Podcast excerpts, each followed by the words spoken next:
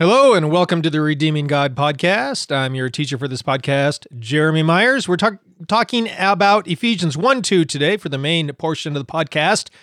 But before we get to that, a little discussion on gun violence and then a question from a reader.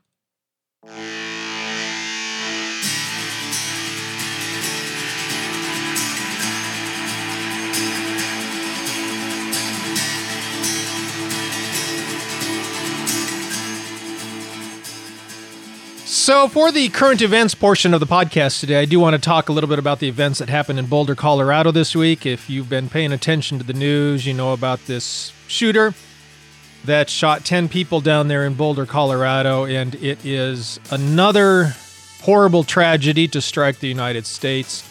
I know these sorts of things happen in other parts of the world as well, but these ones here in the States always seem to get a lot of publicity, partly because of our gun culture here. Lots of people like guns, and uh, that's not as much true in other other countries. But anyway, it's the st- it's the case here. And then we have this great divide here in the United States between those who want guns and those who don't, and how to solve that. Uh, my heart's um, and, and prayer and, and thoughts, and I know that doesn't do much for the families who have lost loved ones down there in Boulder. We need to do something about this violent situation, the violence uh, in our country. Let me just say, though, that I don't think that the media is giving us the best story here. Um, I, I was on Twitter a lot this week as this tragedy was happening. I'm going to turn this music down. Hold on. I was on the, I was on uh, Twitter some this week as this tragedy was happening, and I was uh, appalled at some of what I saw from uh, people who want to promote gun control in the United States. The things they were saying before any of the facts came out, they didn't know anything about the situation or the shooter or what weapon he used or anything, and they were calling for gun uh, gun control. And and worst of all, they were saying that it was almost certainly, in fact, I some, saw some people who were saying it was certainly a white man who shot up uh, who shot these 10 people in Boulder, Colorado. And uh, they didn't have any details yet. Uh, one person said the fact that he was white was proven by the fact that he was taken alive. Because if he was dead, I mean, if he was black, then the cops would have shot him, would have killed him. Uh, those that sort of, of, of, behavior, that sort of talk is not helpful in this situation. I, I would encourage you all, and myself as well, as these things go forward, to withhold judgment, to withhold, to stop these sorts of statements, this this hurtful and harmful rhetoric uh, about mass shootings, because all they do is th- those sorts of statements. All they do is create more division and hurt and strife, and and we don't need more of that here in the country or anywhere else in the world. Um, and the fact of the matter is, and, and some people said, you know, based on that, that uh, the statistics prove that uh, most mass shooters are white and also that if they are black that that they almost always get killed by police. The fact of the matter is is that's not true. Uh, and this is what happens in this debate over gun control. I firmly believe we should have a debate over gun control. I, I believe that there should be a discussion, a fact-based uh, discussion about guns and who should get them and who shouldn't, and, and why we have them, and, and all sorts of those those sorts of questions okay, and discussions. But what happens is is this this harmful and hurtful rhetoric in the middle of pain about people who have have lost loved ones in a shooting. Now now you have people adding gasoline to the fire by making all of these factually inaccurate and hurtful statements about mass shooters. Um, the fact of the matter is, many people do believe that most mass shooters are white. Okay, that is true that most people think that. The reason, though, that most people think that is because uh, white mass shooters get a lot more public attention in the news than do mass shooters of other races. Uh, statistically, and you can go to the mass shooting tracker, which is uh, the tracker that the media often uses as well. And you just take one year. I went back and looked at 2019 as an example, two years ago, there were 72 mass shooters in 2019. And of those, um, let's see, Uh, 21 were white. Okay, so there were four whose race was unknown, but uh, of those who were known, 21 were white, 37 were black, eight were Latino, and six were members of some other group. Okay, so 72 and and 51% of those are black. I'm not saying anything about black people here, or, or you know, the blacks cause most of the mass shootings. I'm not saying that. I'm just saying it's not true that most, the vast majority of mass shooters are white. No, uh, it is true that the vast majority of, of news media attention about mass shooters is only for white people. Um, but uh, it's not true that that means, therefore, that most mass shooters are white. And that sort of a statement by people is just not helpful. Um, and also, it's not true that when black mass shooters kill people, that they uh, end up getting killed, whereas white people get arrested. That also is not true. Um, in general, mass shooters believe they're going to get killed. Uh, they, they sort of uh, feel like they're they're going to end up being being shot, and so uh, many of them are shot. But it's not all black mass shooters get caught get get shot, and white mass shooters just get arrested. That also is not true. Um, th- if you look at the cases, when a person resists arrest or continues to try to shoot people or tries to shoot the police, they get killed. It doesn't matter about their race.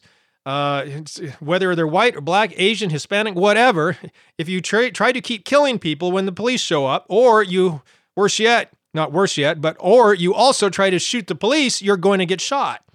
And, and that's true across the board. Uh, meanwhile, if you put down your guns and lay on the ground and follow orders uh, and do not resist arrest, then you're going to get arrested. You're not going to get shot. So, anyway, all of these, all, all of this, we have a horrible, painful situation. And the media and the gun control group, uh, and even some from the gun rights group, uh, pour gasoline onto this fire, and it makes it impossible to have a rational, reasonable conversation about guns and gun violence and the solutions to stopping gun violence here in the United States. All right. So all I'm saying is is when these tragedies happen, number 1, withhold judgment. Don't get on Twitter and start talking about uh, getting rid of people's guns number one or number two who the gun person the perpetrator the the the, the shooter the alleged shooter is supposed supposed to be who you hope it's going to be found it interesting of course that as soon as they found out that the shooter this week was not this white caucasian but was a, a, a an immigrant from syria a syrian immigrant here to the united states uh, most of the media coverage of that shooting completely stopped uh, that also is tragic again if we're going to bring attention to gun violence and ways to stop it, we can't stop media coverage uh, just because the shooter doesn't fit the media narrative.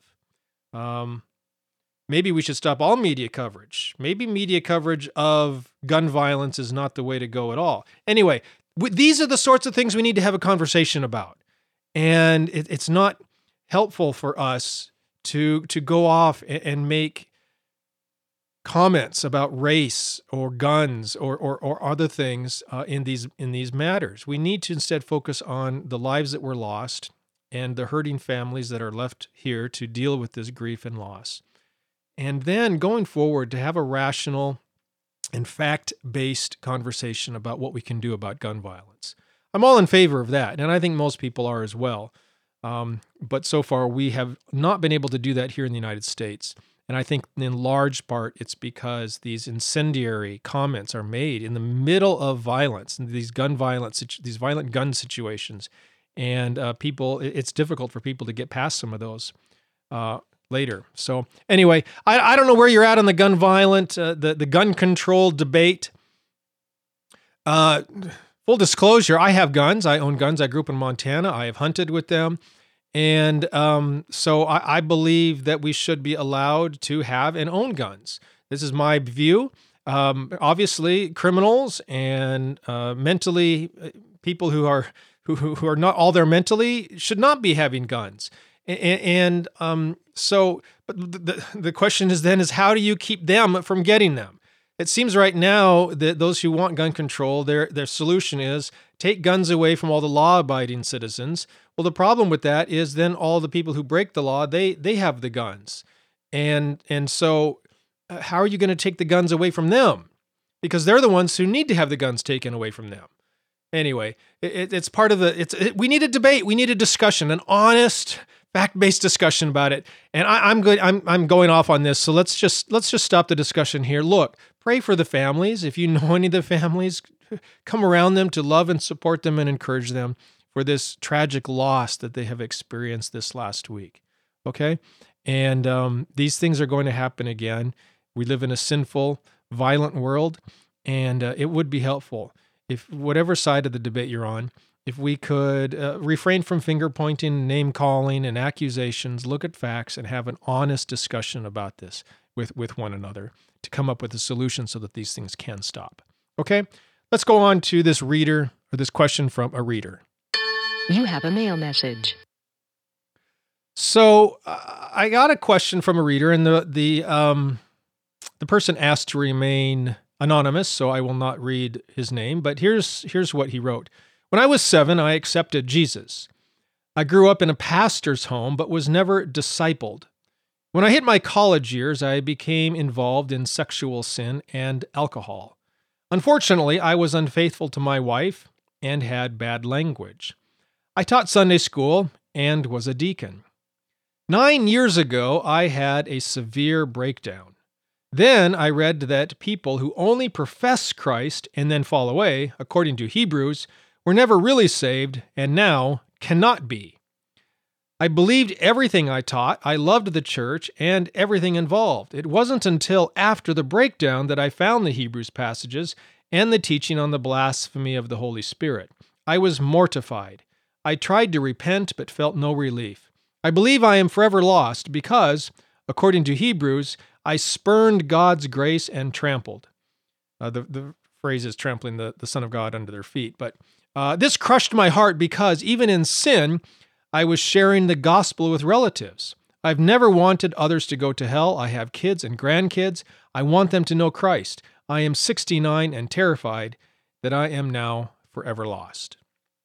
You can hear the pain and the fear in this sort of message. And so my heart goes out to, to you who wrote this uh, to me. And uh, I get lots of emails and messages like this, largely because of my book on the unpardonable sin. Uh, it's called, it's titled. If you haven't read it and you have these sorts of questions or issues, I do encourage you to get it. It's available on Amazon. It's called uh, "Why Why You Have Not Committed the Unforgivable Sin." Okay. Um, the bottom line truth is here is that lots of Christians have these sorts of struggles and issues, and the reason, the primary reason, is because They've never really understood the free offer of the gospel, the free offer that anyone who believes in Jesus has everlasting life. This is the truth Jesus teaches all over the place. John 3:16, John 5:24, John 6:47, so on. Throughout the Gospel of John. This is the, te- the, the truth that Paul teaches, like in Romans and Ephesians. Okay, so uh, lots of people think that their eternal life to some degree or another is based on their obedience, based on their good works, based on their faithfulness. And so when they sin, when they mess up, when they commit adultery or have bad language or drink alcohol or get involved in sexual sin or something, then they become terrified that that this proves they were never really a Christian in the first place, that they that they, they that that you know God isn't really at work in their life and therefore they aren't actually Christian or they lost their eternal life or they gave it back or whatever. The truth of the matter is though is if you believed in Jesus for everlasting life, then guess what? You have everlasting life. And everlasting life by definition cannot ever be lost. No matter what you say, no matter what you think, no matter what you do. Everlasting life by definition is everlasting. Okay. If it wasn't everlasting, it has the wrong name. Okay. And, and so I, I, talk about this a lot in various places in this podcast and in my gospel, uh, some of my online uh, discipleship courses at redeeminggod.com. But um, that's the that's what I, I always tell people that's where you need to start. If you fear you've forget if, if, if you fear you've committed the unforgivable sin then you need to make sure first of all that you have eternal life. How do you get eternal life? How do you receive eternal life? By believing in jesus for it. If you've never done that then then believe in jesus now because now, once you've done that, then you can know that no matter what you've done, said, thought in the past, no matter what you will do, will say, what you will think in the future, you have eternal life. And that is the promise of God. Now, what about some of these difficult passages in the Bible, such as these warning passages in Hebrews? And they're not the only difficult texts in Scripture. Um, I, I I'm not going to be able to teach uh, uh, in this podcast about those texts uh, so what I would do, what I would uh, direct you to, is to go read some of the articles I have placed on my website about those warning passages. In fact, there's almost um, most of the questions I get uh, from online or Facebook or wherever. I've written uh, uh about those questions at redeeminggod.com in one way or another. So if you have questions about the warning passages of Hebrews 6 or Hebrews 10 or whatever, just go to my website, redeeminggod.com, scroll to the bottom, find that little search uh, box down there.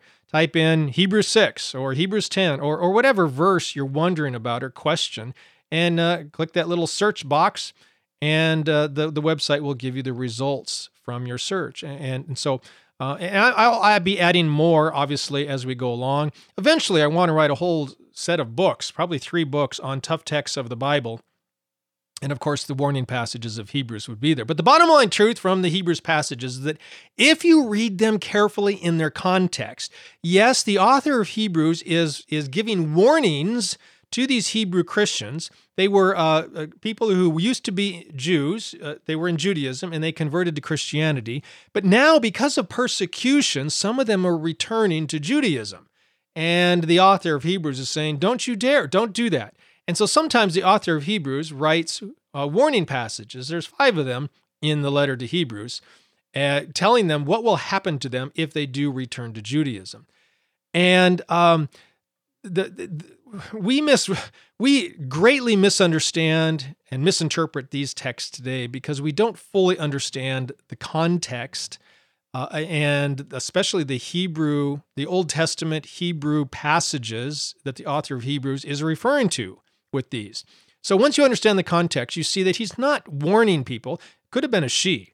I sometimes wonder if the author of Hebrews is anonymous because it was a she. Anyway, whoever the author of Hebrews was, um, the author is warning them that, uh, yes, there is a warning, but this warning is not that you're going to lose your eternal life. The warning is not that they are going to end up in hell for all eternity because they turned away from Jesus or said something they shouldn't have or went back to the ways of Judaism and the sacrificial system and the temple and all of that. No, there's other grave things that can happen, but losing your eternal life is not one of them. Okay? That's all I'm going to say about those passages just because they're very involved and very in depth. And I would just encourage you, I'm going to include a couple links in the notes for this podcast episode. Just go to redeeminggod.com slash Ephesians 1 2. And um, there will be a couple links there of a few places on my website where I have talked about the warning passages of Hebrews. Okay? With that in mind, let's get into our study today of Ephesians 1 2.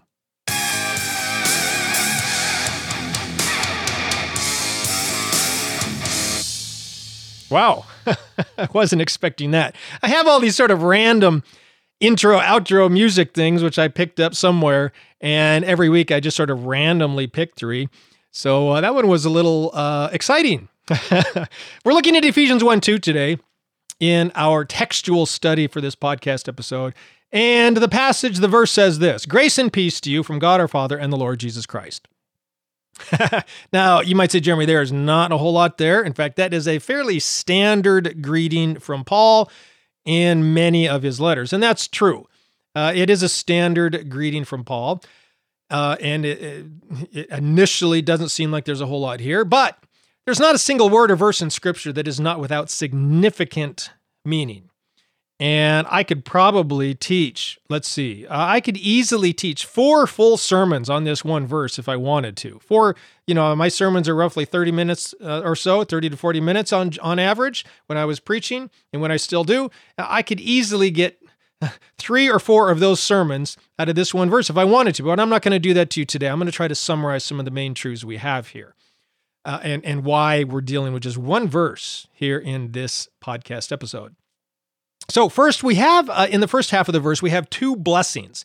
Remember last week I told you, and I sort of summarized Ephesians for you, that uh, chapters 1, 2, and 3 are all about our blessings, our riches, the great things God has given to us. And so, right here in verse 2, Paul doesn't waste any time and he uh, initially lists two of these blessings.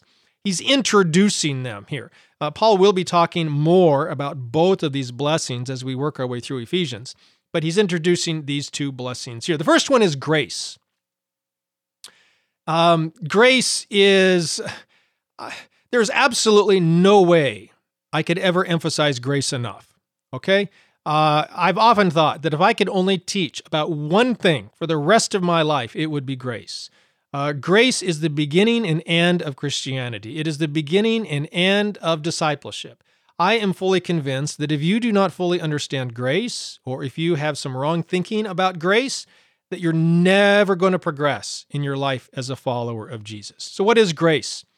Well, um, it, it's it's technically it means God's unmerited favor. It's when God gives you something that you don't deserve. Okay, uh, it's different from mercy. Mercy is when God doesn't give you something you do deserve.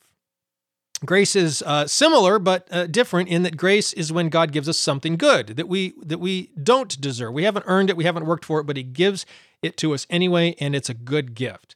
Uh, some people say grace is an acrostic, G R A C E, God's riches at Christ's expense. I don't have a, a big deal problem with that. I don't think it's quite as accurate as thinking of it as God's unmerited favor. And uh, that's partly because I don't really believe Jesus bought anything for us through the cross. Uh, he, he, Jesus accomplished something extremely significant that, that could not have been accomplished in any other way through dying on the cross. Uh, but he didn't have to buy anything for us from God, or some people think from Satan, uh, by shedding his blood on the cross. Okay, so even though grace, G R A C E, God's riches, that's true, at Christ's expense, well, mm, no, not really. God gives us grace because God is gracious. End of story, period. Okay, so uh, what is grace? Well, um, it is unmerited favor. And as I've already indicated, I would say it is the most important concept in Christianity. It is one of the things that sets us, sets Christianity apart from all other, uh, you know, religions, if you want to call them that, or uh, perspectives on on how to get good with God or whatever is out there. I do have a whole entry in my Gospel Dictionary online course on grace. Um, let me just uh, read for you a little bit of what I taught in that entry. Here's what I said I said, Grace is the key to every aspect of the gospel.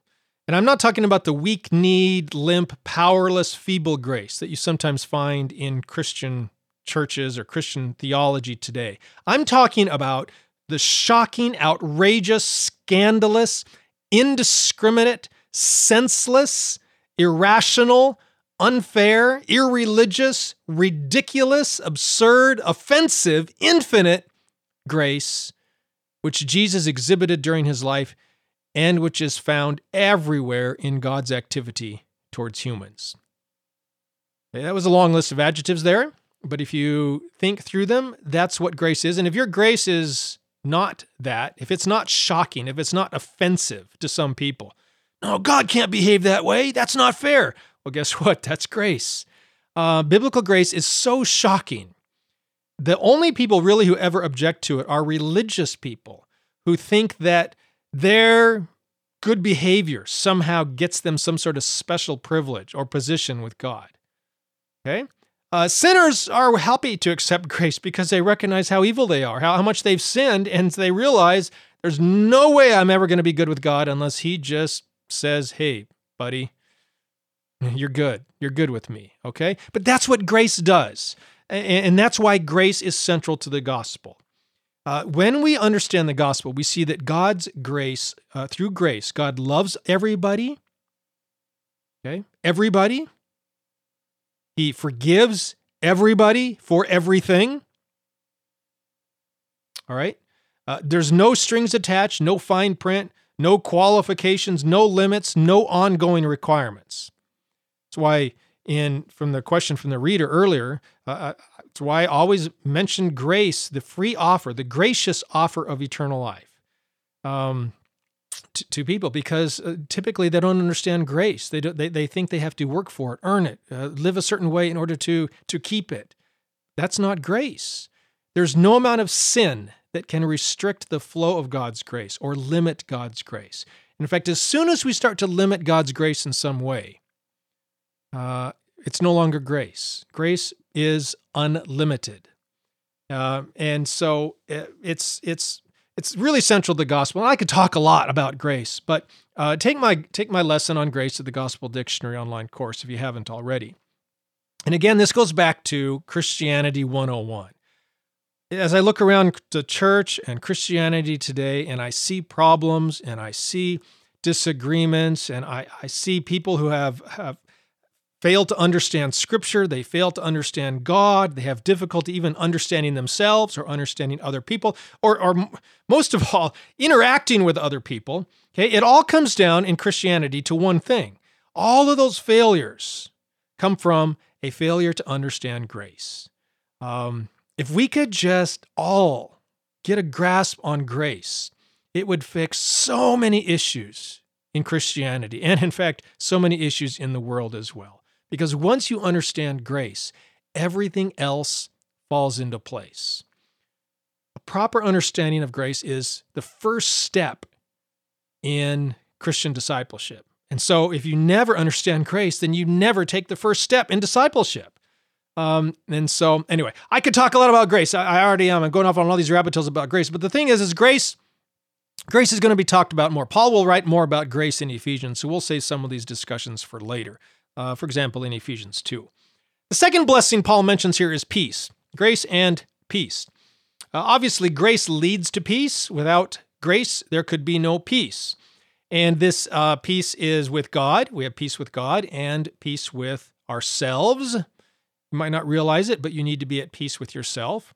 If you're dealing with guilt and shame over what you've said or done in the past, and that means you are not at peace with yourself. And uh, so grace helps you come to peace with yourself and also peace with others. Uh, peace with our enemies, peace with our neighbors, peace with our family members. And uh, grace is the, the fountain, the source from which the river of peace flows. And of course, in this world, we all want peace, especially in light of all of the violence and bloodshed and war that we see going on, and even the political divide in our country. We all want peace. The problem is Nobody in our world knows how to achieve peace or get peace. Most people, most countries, most governments, uh, governments sort of have this idea of uh, peace through war. Have you heard about this? Um, sort of comes from uh, 1984, the book. Uh, but, but ironically, we, we all practice it. If we, whenever we talk, we hear governments talk about getting peace in the Middle East or peace in our neighborhoods or, or you know, peace wherever there's conflict and bloodshed, peace in Portland or peace in Minneapolis because of the riots and things, the violence from BLM and Antifa, uh, how do we go about achieving peace? Well, usually it involves uh, more violence, peace through violence. Uh, we need, there's people out there with guns, so we need to send in people with bigger guns to take away their guns. Okay, we need to force them through violence, threat of violence, to do what we want. And that's sort of the general idea of people's pathway to peace. Well, they're not doing what we want, so we are going to force them to do what we want. And how are we going to do that? With violence. Isn't that odd? We try to achieve peace through violence. This, by the way, is called the myth of redemptive violence. Um, the world runs on the myth of redemptive violence. We think that we can end violence by good violence, sort of a fight fire with fire sort of a mentality. Well, they're violent over there. How are we going to stop them? We're going to be violent back. But our violence is righteous. Our violence is redemptive. Their violence is evil. Ours is good. So we can fight their evil violence with our good violence. But of course, it never works because, by the way, the, the enemy over there is thinking the exact same thing. They think our violence is evil And so they, and their violence is good. And so they're operating under the same mentality. And this approach never, ever, ever, and has never led to peace. Okay, but uh, Paul writes here about peace. We have grace and peace. And guess what? Jesus does not operate according to redemptive violence, the myth of redemptive violence. Jesus does not use violence to fight violence. Jesus showed the world a way to peace, and it is much different than the way the world tries to achieve peace. It was through dying himself on the cross. It was through forgiving his enemies. It was through not retaliating against them when they wronged him. Okay, uh, we'll be talking a lot more about this, especially again. Grace and peace is mentioned here, but these are two uh, very prominent themes in Ephesians chapter 2. Uh, and so we'll be talking a lot more about how Jesus brought peace to the world when uh, we study Ephesians chapter 2. Okay, so those are the two blessings, grace and peace. Again, I could talk a lot more about each, but let's move on. The final half of this verse talks about the two sources for these blessings. We have two blessings and two sources for the blessings. The two sources are uh, they come from God our Father and the Lord Jesus Christ. So, uh, by the way, it's very similar to what Paul had already written in Ephesians 1 1, where he's an apostle of Christ Jesus by the will of God. Okay, so uh, Paul has his authority as an apostle by God uh, and through Jesus. And uh, this is where grace and peace comes from also. Let's talk about God the Father first. I think sometimes we as Christians take it for granted that God is our Father, that we that Jesus invites us to speak to God as our Father. When, when, when his disciples came to him and said, Lord, teach us to pray, and he began by saying, When you pray, say, Our Father. Right, that was a revolutionary introduction to prayer. You go, you'll search in vain for that sort of way of approaching God in the Hebrew Scriptures in Old Testament. Most people back then believed that if you were going to talk to God, if you were going to pray to God, you needed uh, several things. You needed uh, probably a mediator, a human mediator, which we would think of as a priest. You might need a sacrifice because you can't just go to God. You need to, you know, kill something first. Um, and you might need a temple, you know, a special place where you need to go to talk to God. And even then, you're not actually going to talk to God. You're going to present your needs to the priest, and then the priest goes talks to God for you. Okay. And so when Jesus says, hey, guess what? Just talk to God and call him Father, that's a crazy revolutionary idea back then. And we take it for granted today because we all just pray to God anytime we want, anywhere we want, about anything we want. We don't feel like we, most of the time, we don't feel like we need to go through a priest. We don't need to kill any bird or sheep or anything. And uh, we, you know, we don't need to go to a temple. Sometimes Christians today, though, do believe some of those things. We think, oh, I need to give something up so God will pay attention to me. I'm going to give up meat. I'm going to give up whatever it is. Uh, you know, give up TV uh, for a week. Uh, so, so God will will hear my prayers better.